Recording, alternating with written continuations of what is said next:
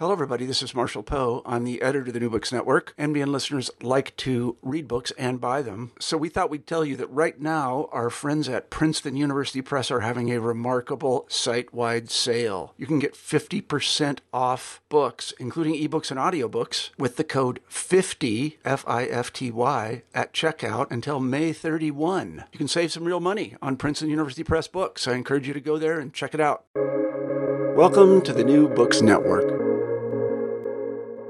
Hello, everybody, and welcome back to New Books and Science, a podcast channel on the New Books Network. I'm Galina Limorenko, doctoral candidate in neuroscience with a focus on biochemistry and molecular biology of neurodegenerative diseases at the EPFL in Switzerland, the host of the channel. Today we'll be talking to Ginny Smith about her new book, Overloaded How Every Aspect of Your Life is Influenced by Your Brain Chemicals. This mind bending eye opening book provides readers with an enjoyable route through the remarkable world of neurotransmitters, the chemicals inside each of us that touch every aspect of our lives. Author Ginny Smith gets to the bottom of exactly what these tiny molecules do. Well, Ginny, welcome to the show. Hi, thanks so much for having me. So, as we have witnessed the unprecedented times of uh, recent global pandemic, I was wondering if you could start by telling us how has it influenced you and your work, and maybe some main takeaways that you have gathered from this experience. Yeah, so um, I mean, in terms of writing the book, it wasn't a huge impact on that because that was something that I do from home anyway. Uh, but then the book promotion has been completely different to what I expected. So I was, um, I sort of tentatively booked in to have a book launch event at the RI in London. And I was planning on going to a bunch of festivals and doing book talks and things. Um, and some of them were moved online. So I did do an online launch event for the RI, um, but some of them haven't been able to move online. And online events are great um, in many ways, but it's also not quite the same as being able to really kind of, you know, invite all your friends to the launch of your first book and, and feel like you're really celebrating it. So that that was a bit strange. Um, I also, as well as the uh, writing and stuff that I do for grown-ups, I do a lot of shows and workshops at schools um, and at family events for young people to help them understand their brains as well with my organization Braintastic Science. So uh, at the beginning of the pandemic, we had to convert as many of our shows as possible to work remotely, to work online. Um, and they are very interactive. We have lots of demos where we get kids up on stage, get them, you know, doing things with bits of kit and um, trying out different illusions and pretending to be neurons and all sorts of things. So it was quite a job to kind of convert as much of that as possible to work remotely and online. And even now, events are some events are starting to go back to normal, but others are doing kind of hybrid things. So it feels like almost every event we have to kind of work out from scratch how to do things for the best. But it's been quite quite interesting, and I think there have definitely been some benefits to events moving online in terms of accessibility. Um, obviously, you do need to have access to the internet, but it means that wherever people are in the world, they are able to go to these events. Um, and I think for people with disabilities or who are carers or perhaps don't have the time or money to travel to science festivals and things, I think it has made them in some ways more accessible. So I do hope we're able to keep some of that positive thing that has come out of this pandemic. So you've mentioned that you work with brains. So can you tell us a little bit more about yourself?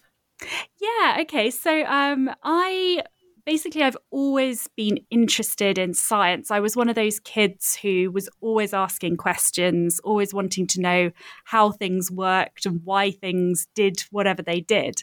Um, and I was very lucky that I had parents who encouraged that and who tried to answer the questions when they could and helped me find out the answers when they didn't know them. So I think I knew quite early that I wanted to do something in science. Um, but I actually didn't discover neuroscience and psychology really until I went to university. Um, so I'd actually applied to university to do chemistry because of those three basic sciences that we're taught at school biology, chemistry, physics. Chemistry was actually my favourite. So I applied to do that. Um, I ended up going to University of Cambridge, and their course means that you have to take four different subjects in your first year. So I took chemistry as one of them. I took material sciences because I thought, well, that's quite similar to chemistry. You had to do maths as a third one. And then I had one space left. And I was sort of umming and ahhing over what to do. And they had a course called Evolution and Behavior, which I just thought, oh, well, sounds quite interesting. It sounds a bit different. I might get to watch some David Attenborough documentaries. I love David Attenborough. So um, I picked that one on a bit of a whim. And I enjoyed the evolution stuff, but it was that behavior bit of the course that really grabbed me. And it was the first time I think I'd realized that you could use rigorous scientific methods to work out why humans do what they do. And I just fell in love with that idea, with the idea that you could find out why we are the way we are and why we're different to each other and why we behave the way we do. So I um, went to my director of studies and said, actually, I'd like to change the direction of my course. Um, and I actually hadn't done biology A level. So I had to do a bit of kind of uh, work over the summer holidays to catch up on the biology side of things. But then I moved over and did psychology, experimental psychology, neurobiology, and history and philosophy of science in my second year, and then experimental psychology in my final year when you specialize down to just one.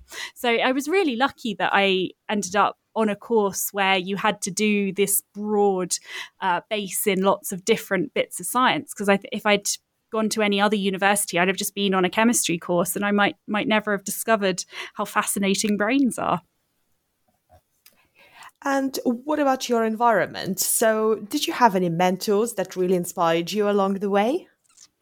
So, my parents, particularly my mum, um, very early on, she was actually a microbiologist by training. Um, so she had that kind of background in science, and I, I was never, I never had the idea that science was a boy thing um, because it was my mum who was the scientist and she always encouraged me to do experiments and things at home. Um, I also had a wonderful science teacher in primary school who uh, ran a science club where we got to do lots of kind of extra stuff, getting really hands on with things. Um, and we do these end of term challenges, kind of problem solving engineering challenges and teams.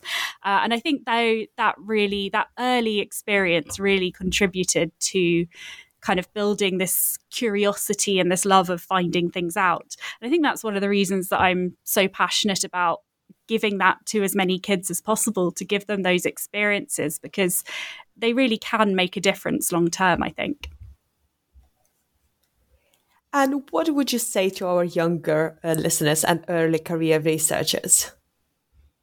Um, I think just keep following your interests is that's what I've done and what's got me here is that when I found something interesting, I've stuck at it.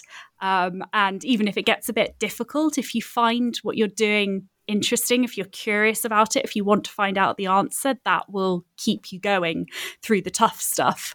Um, so, yeah, I think that would be my advice. Follow your interests and don't worry too much about thinking 10 years ahead because 10 years ago, I wouldn't have guessed that I'd be here. Um, I've just kind of got here by following what interested me at, at each stage. Oh, that's an excellent advice. well, your, your latest book is overloaded. How every aspect of your life is influenced by your brain chemicals. So, can you tell us how did you come to writing it? Yeah, so um, I've been kind of doing other forms of writing for quite a while. So I've contributed to a few other popular science books, the kind of highly illustrated DK ones. And I have written various articles and blogs and that kind of thing. So I kind of decided that a book was the next step, the next thing to do.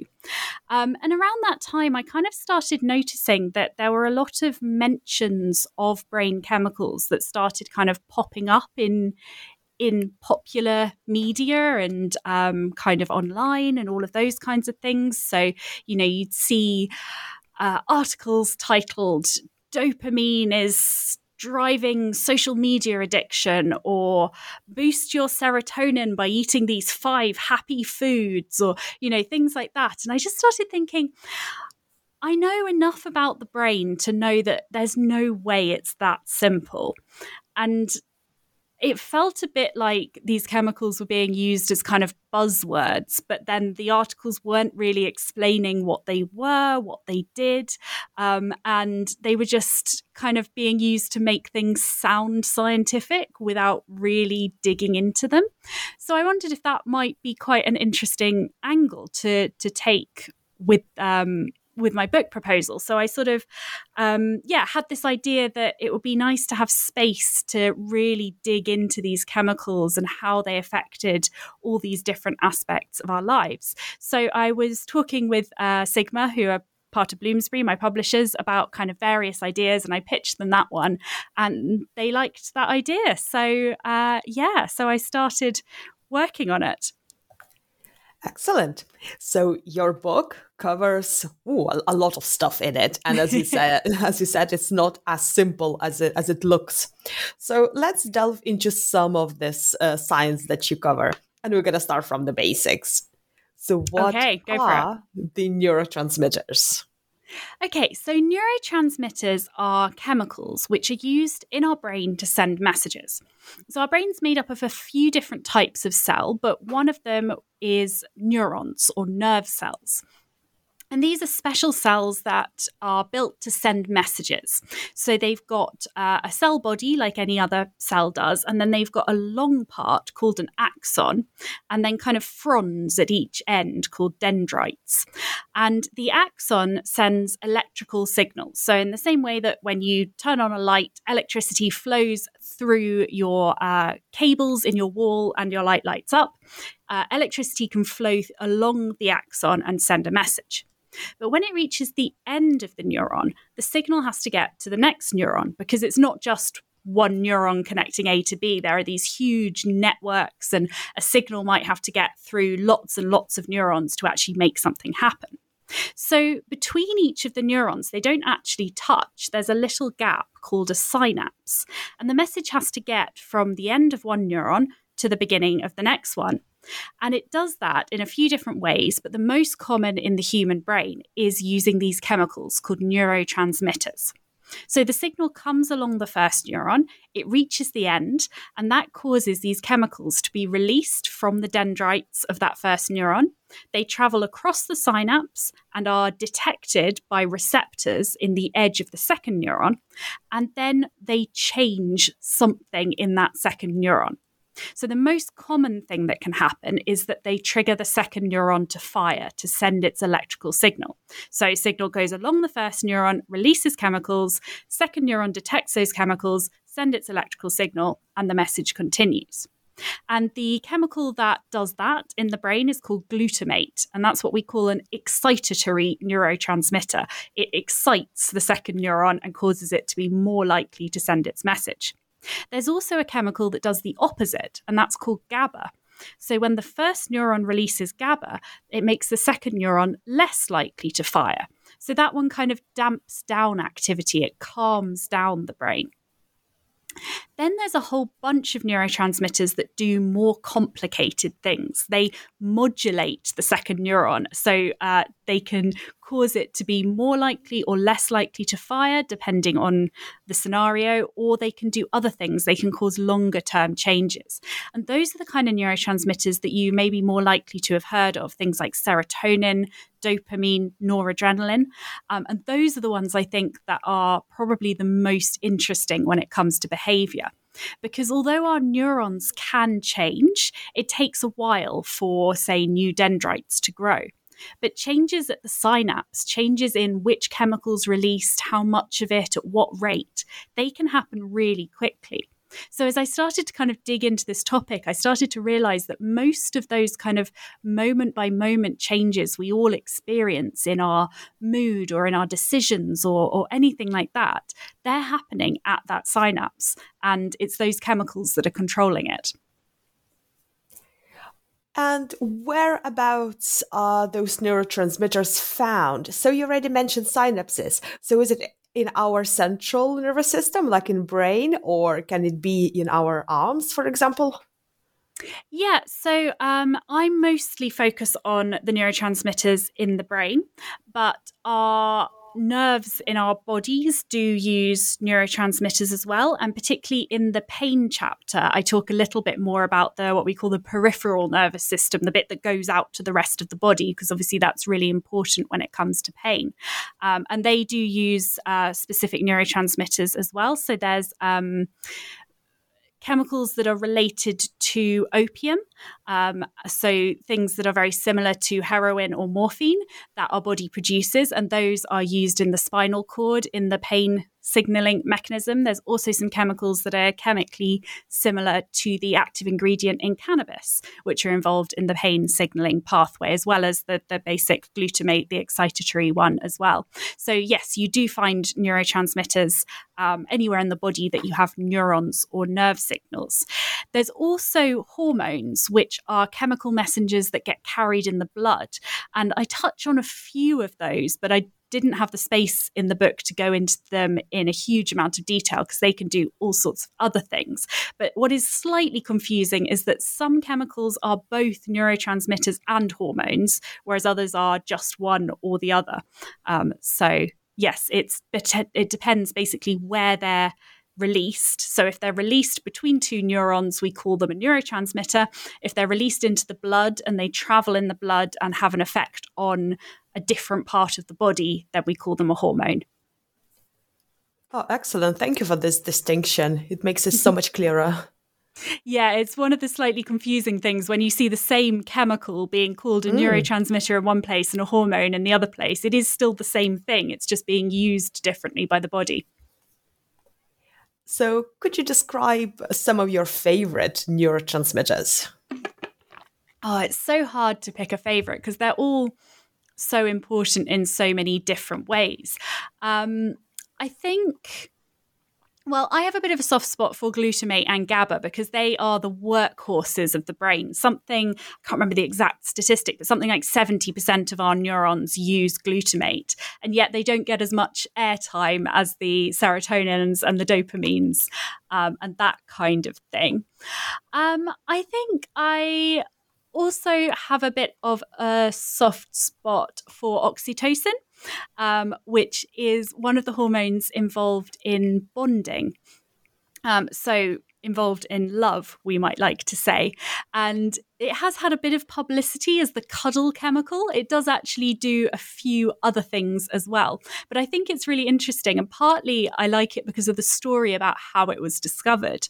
Um, so a lot of science is kind of done by accident. And I think that's something that doesn't always get talked about. We know, you know, there's a few stories that people have heard, you know, Alexander Fleming discovering penicillin because he'd forgotten to wash up his lab equipment and it went moldy. But there's more than you might expect um, of these kind of accidental scientific discoveries. So, oxytocin was discovered to have this role in bonding because some scientists were doing a survey of the rodents that lived around the university that they were working in. And they were trapping rodents, cataloguing them, and then releasing them again. And they noticed that there was a particular type of vole called a prairie vole that kept showing up in pairs. So they keep catching two of them rather than just one. And then they realized that the same pairs were appearing always with that specific partner. So they thought this was really interesting. So they started kind of tracking the voles back to their um, where they were living, and they found that they were coupled up that you, there were pairs of voles, a male and a female, living together in a den and raising pups together. And that's really was really surprising to them because there are hardly any there aren't many mammals and i don't think there are any other rodents that are monogamous that form bonds between two individuals and stay together at least while they're raising their young so the scientists wanted to find out why these voles were monogamous.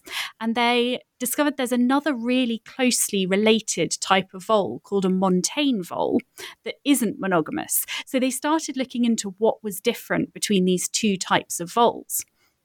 And they found that uh, that oxytocin and a really closely related chemical called vasopressin were really important for bonding, and that the prairie voles, when they uh, mated with a partner for the first time, they released loads of oxytocin, and that seemed to be vital for forming these pair bonds.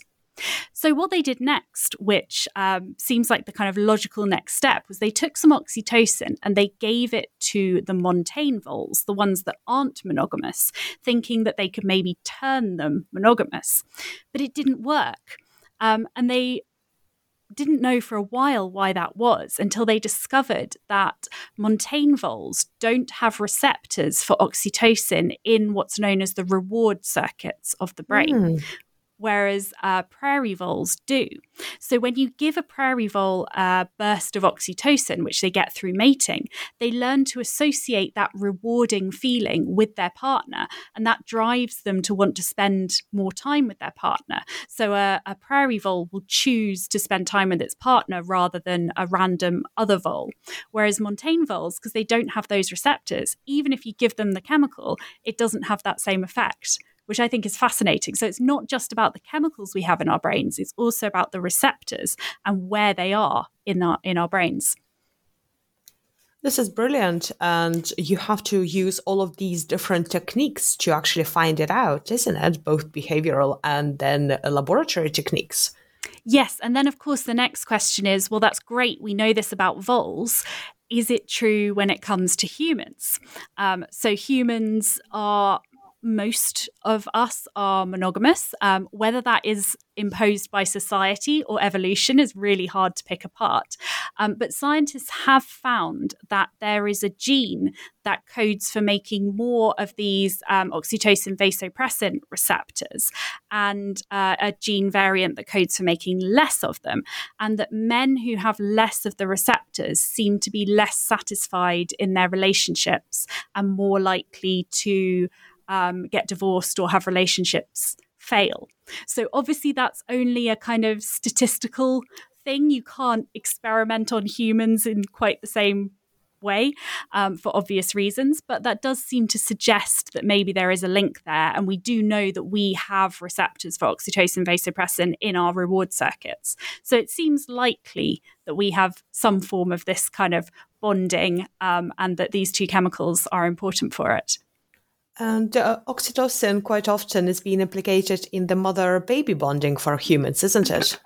Yes. So that was actually where it was first discovered. Um, oxytocin is the chemical that is released when um, someone who's pregnant goes into labor and it's involved in contracting the uterus. Uh, it's also involved in the milk letdown process um, when someone's breastfeeding. So what we think happened evolutionarily is that this chemical that did something quite mechanical in the body then sort of became co opted to help a parent who's given birth to bond with their infant.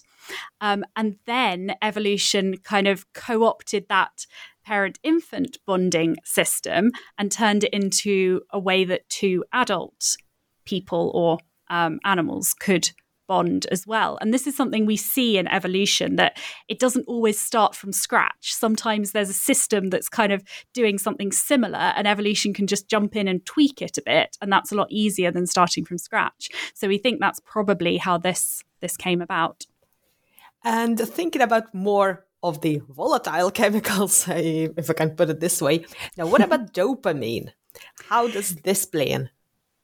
Oh, so dopamine is incredibly important for all sorts of different things. So when I first started researching the book, I thought that I would do um, chapters on each chemical and kind of what it does. And then I decided actually that a better way of structuring it would be to look at different aspects of our life and the chemicals that are involved in them. So that's what I ended up doing. So I've got a chapter on love, which we've just been talking about, a chapter on decision making, one on sleep, one on hunger. Um, and as I started those, I thought, well, I'll pick out one or two chemicals that are important for this thing, um, and they'll be you know the the most important chemical for that chapter. And maybe some of them will come up in more than one chapter but mostly it'll be you know one or two chemicals per chapter. And by the end of it uh, there there's sort of maybe 10 chemicals in most of the chapters. And dopamine is in quite a lot of them. Not all, mm. not quite all of them, but almost all of them, I would say. So it's involved in so many different processes. It's involved in decision making, it's involved in sleep, it's involved in mood, motivation is probably the most important um, when we come to dopamine. But this idea that dopamine just does one thing and that it's it's a, addictive or your your um, pleasure chemical that's released when you do something your brain thinks is good and that's driving addiction is such an oversimplification. Um, for some reason, that seems to be the message that's put out there in the media. That, for example, this uh, it's talked about with social media a lot. When you get a like, that causes your dopamine to spike and that's making you addicted to getting likes. It turns out, actually, when you look at the studies, dopamine is less to do with reward and more to do with drive or motivation. So it pushes you towards doing something rather than rewarding you when you do do it. Mm. Um, so I talk about that quite a lot in the motivation chapter, um, the kind of really interesting, really careful studies they had to do to tease apart those two uh, those two things. But basically, if you get a, a rat that doesn't have enough dopamine in its brain, it will still eat tasty food if you give it the tasty food, and it will still seem to enjoy it, but it won't put in work to get that tasty food. It will just eat the bland food that it doesn't have to work for. So it's it's that drive to do something to achieve a goal that dopamine seems particularly important for. This is really interesting that uh, when we think about our behaviors, we tend to um, think that one neurotransmitter is predominantly acting to produce this behavior, but uh, um, it looks like it's more uh, of a tandem or collaboration of uh, few transmitters at the same time. Oh, totally. And different neurotransmitters can have different effects in different parts of the brain. So, dopamine is also really important for movement um, when it comes to the kind of motor areas of the brain. And that's why people who have Parkinson's disease, which is characterized by the death of neurons in an area of the brain that produce a lot of the brain's dopamine, so they have chronically low levels of dopamine, they have a lot of problems with movement. They have hand tremors. They can get sort of stuck and unable to start moving. But if you give them uh, drugs to boost their dopamine levels, that can really help them. It can get them moving again. But sometimes they have side effects. And one of the side effects is that they can make people more um, kind of more driven towards certain behaviors that are maybe not good for them. So, for example, uh, occasionally you get people who develop a gambling uh, habit or compulsive shopping or overeating because of these dopamine boosting drugs, because they've made them more goal directed. And if that goal is an unhealthy goal, then that can be a problem because these drugs boost dopamine everywhere in the brain, not just in the part of brain the brain that they need it to get them moving again. So you already mentioned Parkinson's disease as uh, one influenced by uh, the dysregulation and uh, absence of a neurotransmitter. So what other brain disorders have this underlying condition of neurotransmitters?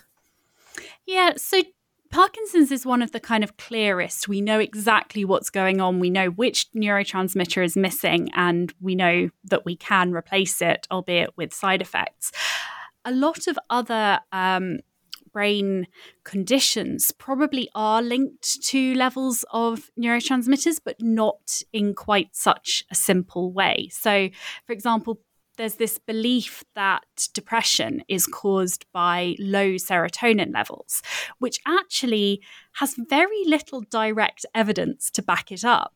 The reason people think that is because antidepressant drugs, some of them, boost the levels of serotonin available in the brain. So, SSRIs, selective serotonin reuptake inhibitors, they block the cellular machinery that normally kind of sucks extra serotonin out of the synapse. So, when it's released by that first um, neuron, it travels across and gets detected by the second neuron, but any kind of extra that's swilling around in there normally gets hoovered up by that first neuron where it can be reused.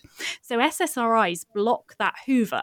So the serotonin ends up kind of sitting around in the synapse for longer and it's more likely to bind to the second neuron and cause knock on effects. So the the logic goes that if someone is depressed and then you give them a drug that increases the level of serotonin available, that makes them feel better, then that must mean that they had low serotonin to begin with. But that's not necessarily true. So if you had a headache and you took a paracetamol and your headache got better, that doesn't mean that your headache was caused by a lack of paracetamol. It might be doing something that has an impact without that being the actual reason. Um, and there have been some studies that have tried to look at exactly what's going on in the brain that means SSRIs have this antidepressant effect, but we don't actually know how they have their benefit. And the other interesting piece of the puzzle is well, there's two kind of points that don't make sense if it's just a case of low serotonin. One is that SSRIs don't work on everyone. About, I think it's about a third of people don't respond to SSRIs, whereas they have the blocking effect in everyone. So, why, if it's low serotonin and we've boosted their serotonin, why do so many people not feel better when they've taken SSRIs? The other thing is that they take about six weeks to start working, whereas they block the receptors, the um, uh, uptake, rece- uh, reuptake inhibitors. Sorry. Whereas they block the reuptake basically straight away. So, if it were a case of low serotonin, you'd think that people would start to feel better immediately. So, why do they take so long to start working? And scientists are still trying to figure out why that is. There's a few different reasons. Um, there's a few ideas that I go into in the book about uh, how it might be having knock on effects on other receptors kind of further down the line, or changing the growth of new neurons, or possibly having more of a psychological effect that the increase in serotonin changes the way you process information, but that that takes a while to actually make you feel better. But basically, we don't know how these drugs work, despite them being so commonly used, and despite the fact that they do work. So it's definitely not as simple as just boosting serotonin will make you happy. So it looks like that we need to look into the mechanisms of the action a little bit uh, closer, isn't it? Yeah, definitely. And there is lots of research going on in this area. But again, it's quite difficult research to do, particularly in humans, because we can't just kind of look inside someone's brain and see what's happening when they're taking SSRIs. It's not that simple. Um, so you have to think of different ways to do these bits of research. Um, but there is some really interesting research going on. So, one of the pieces that I talk about in the book was by Catherine Harmer at Oxford University. And she's been using brain scans and eye tracking to look at how people's behavior changes after they take SSRI drugs. And she's finding that it almost immediately starts changing the way people process information. So, we know that people who are experiencing depression tend to spend more time focusing on negative things in the environment and less time focusing on positive compared to people who aren't experiencing depression.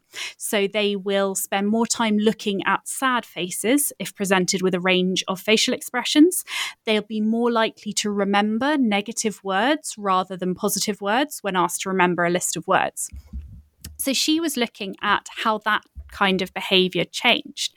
And she found that after they were given a dose, just a single dose of SSRI, some of our participants started showing behaviors more like people who don't have depression, even though they were still feeling depressed at that time. And those mm. were the people who six weeks later would go on to start feeling better. The people who weren't going to respond to that SSRI, who'd still feel depressed after six weeks, didn't show this change in behavior after one dose.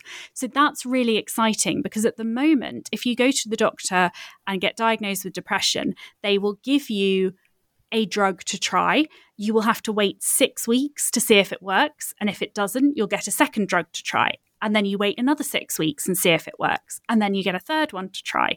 So if you don't respond to the first few, it can be a really long time before you're on something that's effective for you. But if we could give people a brain scan or give them a test of whether this uh, way they're processing the world has changed after their first dose, and we could find out whether they're going to respond or not, we could get them onto a new drug within a few days. And that would cut down that wait time dramatically. And I think would really, really benefit patients. This is super interesting, uh, where we can start using um, actual tests uh, for people with uh, brain disorders, for example. So, what kind of approaches are there? Yeah, see, that's the problem. It's really difficult to. So, um, you can test the levels of neurotransmitters in, say, the spinal fluid, but that requires a spinal tap, which is a painful and invasive procedure. And we don't actually know how the levels of, um, say, metabolites, so broken down um, bits of neurotransmitters in the spinal cord, how that links to levels in the brain. So, pretty mm. much everything we know about neurotransmitters in the brain has come from indirect methods. So if we boost, if we give someone a drug that we know increases dopamine, how does that change their behavior? Or it comes from animal studies where you can look a bit closer, or you can look at receptors if you look at post mortem brains, for example. Um, but it's really, really difficult to study levels of neurotransmitters in the brain of a living person, um, which is one of the big problems with these studies and why there is so much work still to be done. Oh yeah, there's a lot of work, isn't it? Definitely. Yeah. I think I was I knew that this was going to be a complicated topic, but I was really surprised when I started researching it how much there is that we still don't understand about the the systems that make up our brain and I'd be reading papers and I'd find two papers that gave completely opposing views of what a chemical did and then you, you kind of boil it down and one of them was looking at one type of receptor in a tiny part of the brain and another one was looking at a different receptor in a part just just across from that first part and they're getting completely opposite results. So it's it's a really complicated system and we're basically only just scratching the surface of it so, have you come across uh, successful therapies that uh, are targeting the neurotransmitters? Well, I mean, despite the fact that we don't know how they work, SSRIs work really well in a good proportion of people um, with depression. They were discovered by accident and we don't know how, but they do seem to work. Um, so, yeah, everything that I say about how much more there is to learn about these mechanisms, that doesn't mean that the drugs we have aren't good, um, if that makes sense. I'm. Mm. I think there's a lot of room in the future for perhaps more targeted drugs. Um, it's it's really difficult to target drugs to different parts of the brain, but it's something that I think will start to come out, maybe not in the next 10 years, but maybe in the next 50 years as research improves.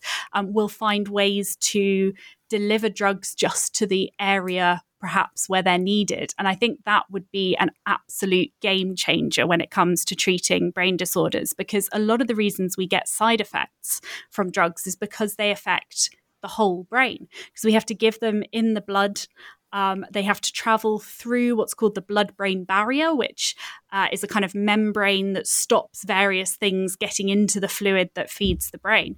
Um, and actually, even getting drugs across that is quite difficult because it blocks quite a lot of molecules. Um, but then they go everywhere in the brain. So I think there is some research starting to be done on how we could create drugs that we could target to just particular regions or particular networks in the brain. Um, and I think that would be really exciting um, and might be, yeah, might be a big game changer, but it's a bit of a way away. A bit more research is needed before we can do that. So, thinking about the bigger picture, so, in what ways the thinking about the brain chemistry is shaped by economic and social forces of, of the day? Yeah, I think that there's definitely the media picks up little nuggets of science that it then starts translating. And I I come I have so much sympathy for people who write articles and write headlines because I've I've done that and it's really difficult to distill complex science into a 300 word article and then distill it even further into a five word headline. So, you know, I have so much I, I, completely understand why news outlets end up going with, you know, dopamine is addictive or whatever they go with. What I get really cross about is the people who then use that to try and sell you stuff. So, the people who are claiming that they can test the levels of your neurotransmitters by you spitting into a tube and sending it to them, and then they can give you supplements to balance your neurotransmitters and improve your mood or focus or whatever. Um, people who sell things like that, I think it's really disingenuous and they're just using scientific terms to make what they do seem better than it is. Um, and I'm not saying that there aren't supplements, foods, herbs, whatever that might boost your mood or um, improve your health. But you have to be really careful because supplements aren't regulated in the same way that drugs are. And they can have significant side effects. They can interact with other drugs. So, St. John's wort, for example, is a natural remedy that can be effective in some people for depression, but it also interacts with certain medications. I think it might be heart medications, but I'm not 100% sure on that. Um, so people think that just because something is natural, it's necessarily safe, and that's definitely not true. Um, and because they're not regulated, you also don't know if what the person is selling you has what it says it has in it. So I think we have to be really careful as consumers not to get sucked in by sexy sounding neuroscience stuff that makes these big claims when actually the science is is really in its infancy.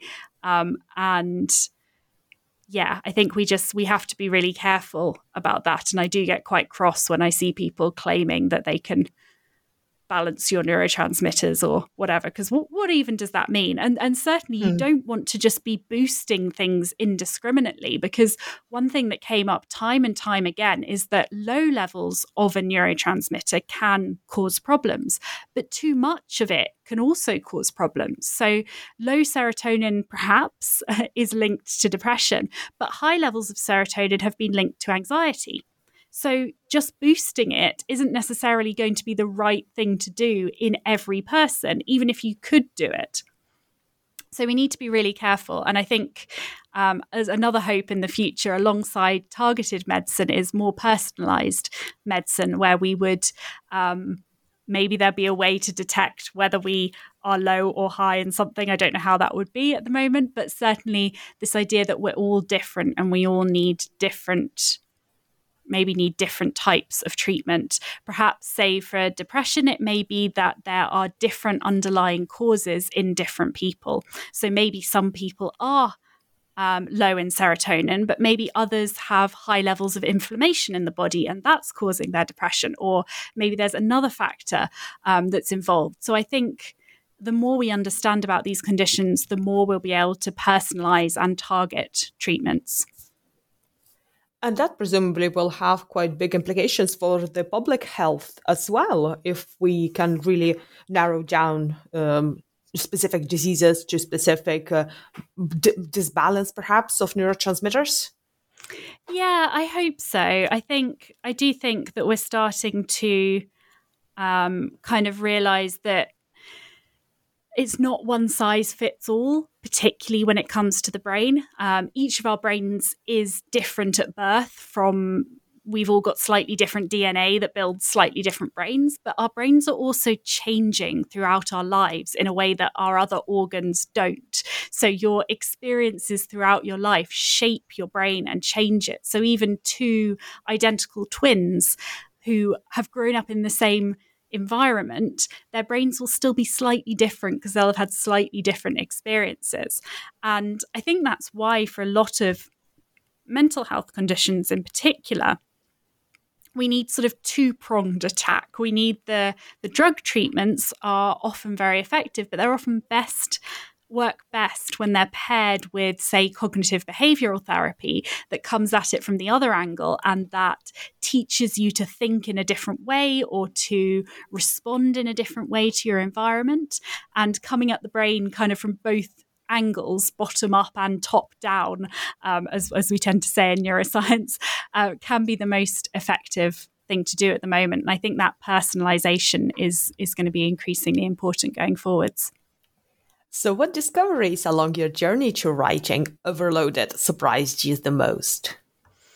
Oh gosh, there were so many. Um, so, oh, I really liked the pain chapter um, I found really interesting because I didn't know a huge amount about the biology sort of of the body from the neck down, if that makes sense. I mm. I knew about the brain, um, but the rest of the body I didn't know as much about. So it was really interesting learning about the fact that we have a system that carries pain signals from our skin or our organs to our brain, obviously. But there's also a system going in the opposite direction that allows the brain to block incoming pain signals.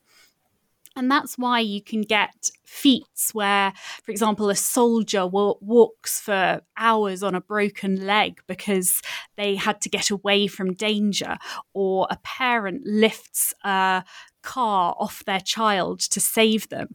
Because when you're hmm. under extreme stress, your brain activates this descending pathway, which releases chemicals into your spinal cord that block the pain signals from coming back up. So you literally don't feel the pain of that broken leg until you've reached safety because the brain has said, no, getting out of this situation is more important than protecting the ankle.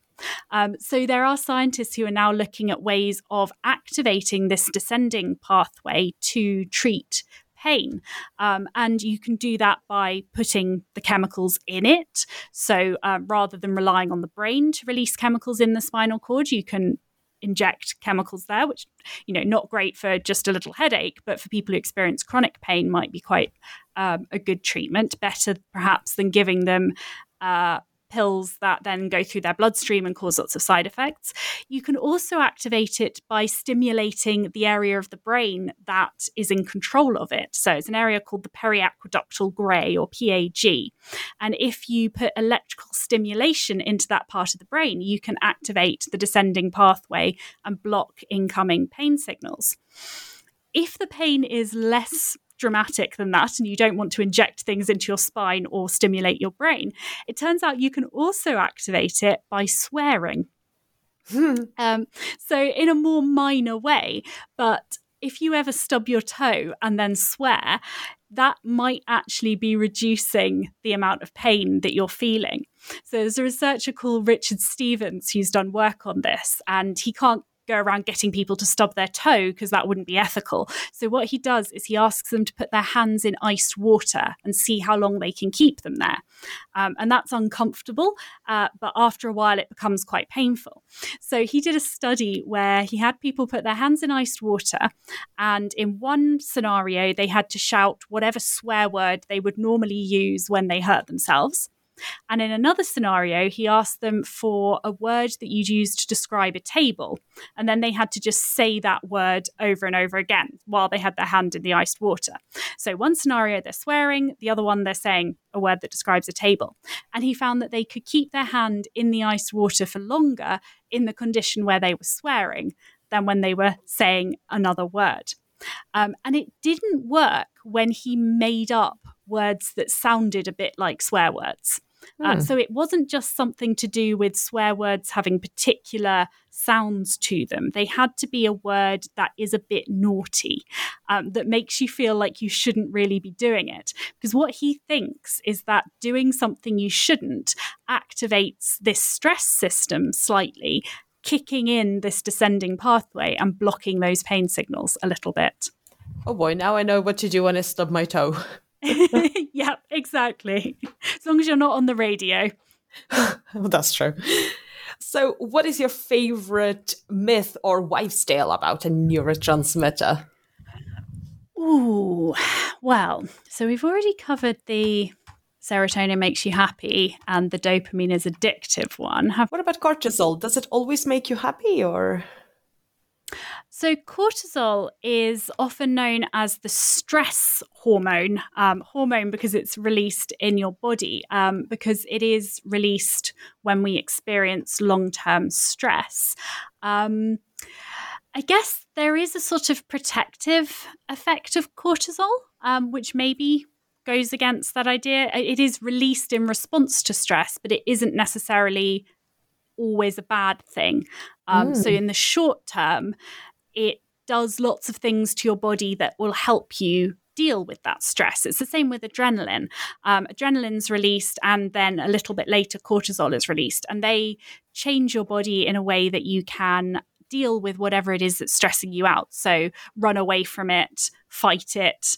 Um, perhaps freeze and hide from it. And that's what we call the fight or flight response. Uh, cortisol has a slightly more prolonged effect than adrenaline.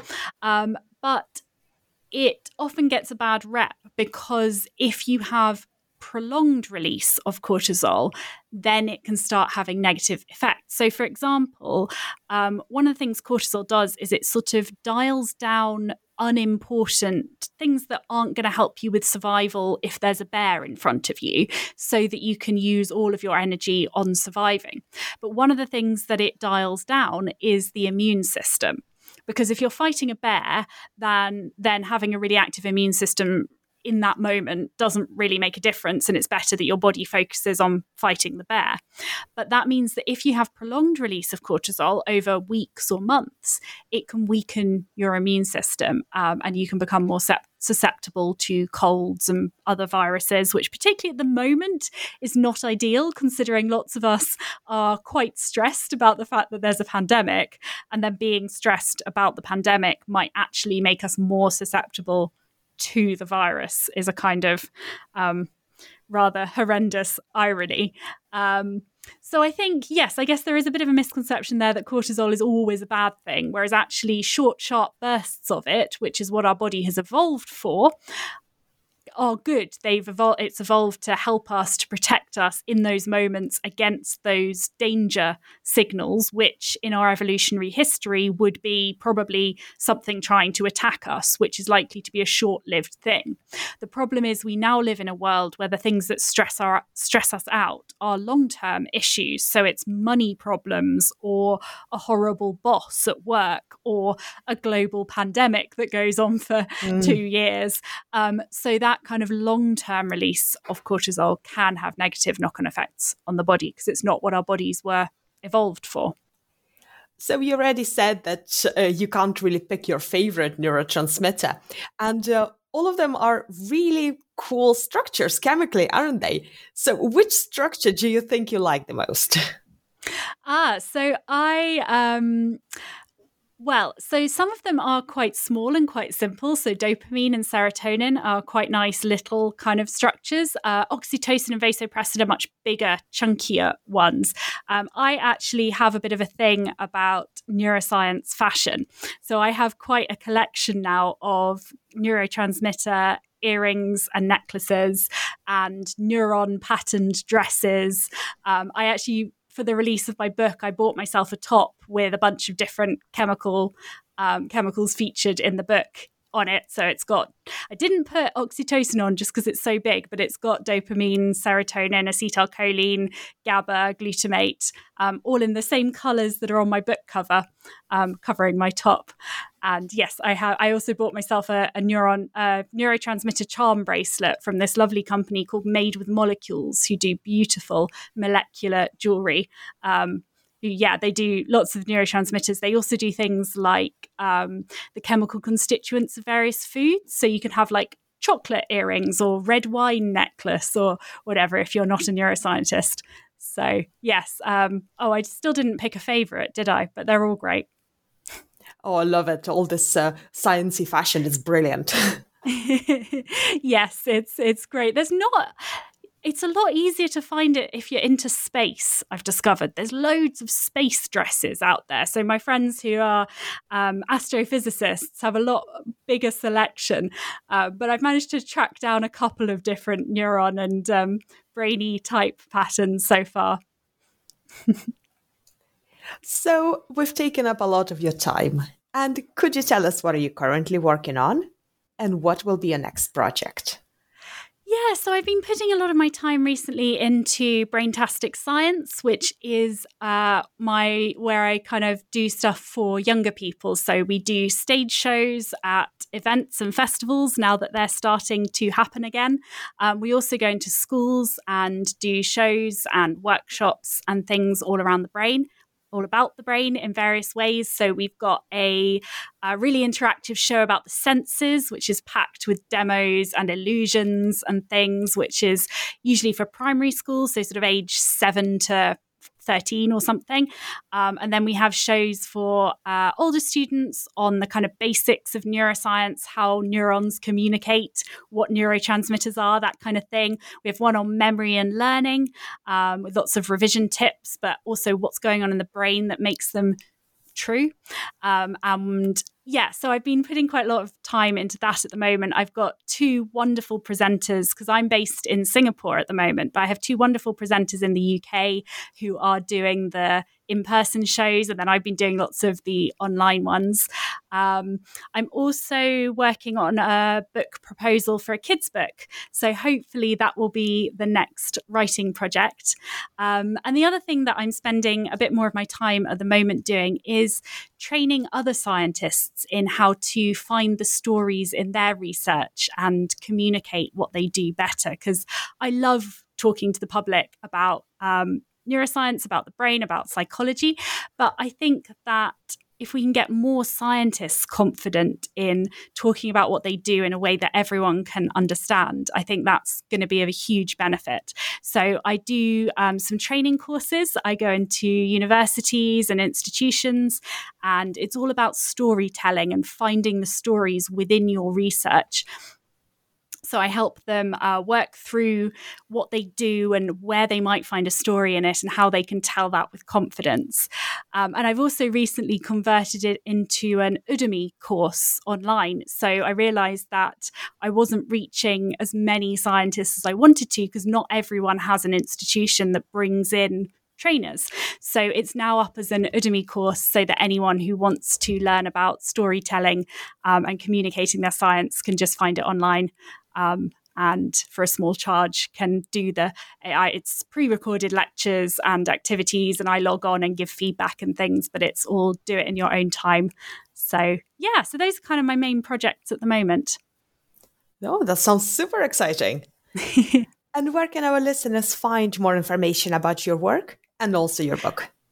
So my the stuff that I do for grown-ups, so overloaded and the training and my other kind of writing and I do some TV presenting, that kind of thing is all on my personal website, which is ginnysmithscience.com.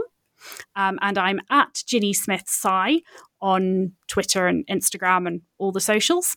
And then the stuff I do for young people is braintasticscience.com, like fantastic, but with brain at the beginning, or at Braintastic Sci. And Overloaded should be available in all the usual places. You'd find it online. Probably the easiest thing to do is just Google Overloaded Ginny Smith or search for it at your favorite retailer. There's also some signed copies available from the Cosmic Shambles Network, who I do a lot of work with, um, both live events, um, online events, and I have a blog on their website. Uh, so if you want one of the few signed copies, you can go to the Cosmic Shambles Network bookshop. And there's also signed copies from lots of other great science authors, which make great presents. Well, thank you so much for joining me today and for this stimulating discussion. You're welcome. Thank you so much for having me. It's been great chatting.